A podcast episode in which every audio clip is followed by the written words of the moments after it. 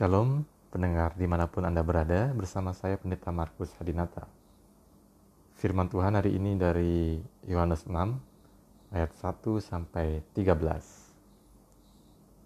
Sesudah itu Yesus berangkat ke seberang danau Galilea, yaitu danau Tiberias. Orang banyak berbondong-bondong mengikuti dia, karena mereka melihat mujizat-mujizat yang diadakannya terhadap orang-orang sakit. Lalu Yesus naik ke atas gunung dan duduk di situ dengan murid-muridnya. Paskah, hari raya orang Yahudi, sudah dekat. Ketika Yesus memandang sekelilingnya dan melihat bahwa orang banyak berbondong-bondong datang kepadanya, berkatalah ia kepada Filipus, "Di mana kita dapat membeli roti supaya mereka dapat makan?" Hal itu dikatakannya untuk mencobai dia, sebab ia sendiri tahu apa yang hendak dilakukannya. Jawab Filipus kepadanya, roti seharga 200 dinar tidak akan cukup untuk mereka, sekalipun masing-masing mendapat sepotong kecil saja. Salah seorang dari murid-muridnya, yaitu Andreas, saudara Simon Petrus, berkata kepadanya, Di sini ada seorang anak yang mempunyai lima roti jelai dan dua ikan tetapi apa artinya itu untuk orang sebanyak ini? Kata Yesus, suruhlah orang-orang itu duduk. Adapun di tempat itu banyak rumput. Duduklah orang-orang itu kira-kira lima ribu laki-laki banyaknya. Lalu Yesus mengambil roti itu, mengucap syukur, dan membagi-bagikannya kepada mereka yang duduk di situ. Demikian juga dilakukannya dengan ikan-ikan itu, sebanyak yang mereka kehendaki. Setelah mereka kenyang, ia berkata kepada murid-muridnya, "Kumpulkanlah potongan-potongan yang tersisa supaya tidak ada yang terbuang."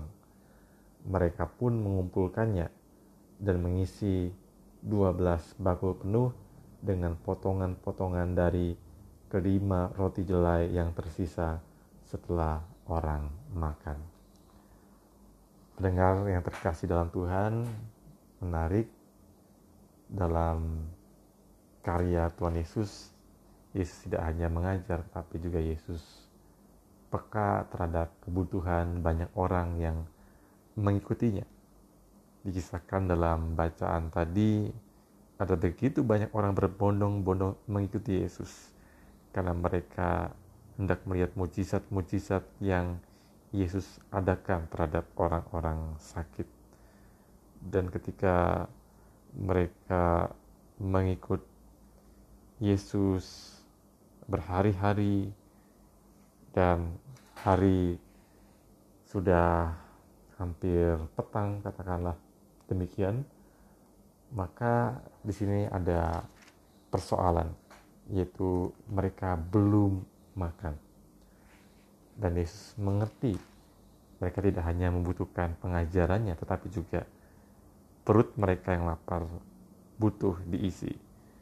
Maka Yesus berkata kepada seorang muridnya yang bernama Filipus, di mana kita dapat membeli roti supaya mereka dapat makan.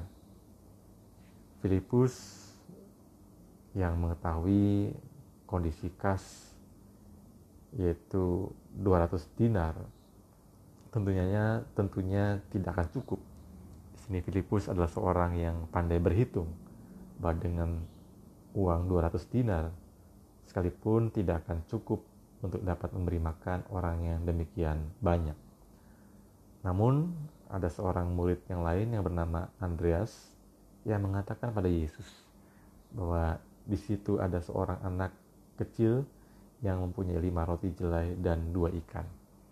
Namun Andreas adalah orang yang pesimis apa artinya jumlah yang kecil itu untuk orang yang sebanyak itu. Namun Yesus tidak hanya memperhatikan soal jumlah yang kecil, tetapi Yesus tahu apa yang hendak dia lakukan. Dia pun menyuruh orang-orang itu duduk dan duduklah orang-orang itu dikatakan kira-kira jumlahnya 5000 laki-laki banyaknya. Dan mujizat itu terjadi Yesus mengucap syukur, lalu membagi-bagikan roti itu, Demikian juga dengan ikan-ikan itu sebanyak yang mereka kehendaki. Bahkan sisanya ada 12 bakul penuh. Ketika kita mengalami masalah, ada problem, apa kecenderungan kita? Apakah kita mencoba mencari solusi atau kita mencari alasan sebagaimana yang dikatakan oleh Lipus roti seharga 200 dinar tidak akan cukup untuk mereka. Kita punya potensi tapi kita meragukan potensi kita. Atau ketika kita ada masalah, kita pesimis seperti Andreas. Roti, lima jelai, dan dua ikan, apa artinya untuk orang sebanyak itu? Kita berhitung dengan kalkulasi, dengan pikiran kita. Kita tidak melihat ada solusi yang sebetulnya Tuhan hendak nyatakan pada kita. Saat kita menghadapi masalah, pendekatan, pendekatan kita terhadapnya akan menentukan apakah kita akan berhasil mengatasi masalah itu, menemukan solusi atas permasalahan itu, atau tidak. Semua itu berawal dari cara pandang kita terhadap permasalahan yang ada dan kemudian bagaimana kita menemukan solusi atasnya. Amin. Kita berdoa. Bapak di surga, terima kasih untuk firman Tuhan hari ini. Kerap kami mengalami kebuntuan ketika menghadapi masalah karena kami berpikir bahwa kami tidak sanggup dengan sumber daya yang ada yang terbatas. Masalahnya terlalu besar Padahal mungkin kami yang cenderung membesar-besarkan masalah yang ada.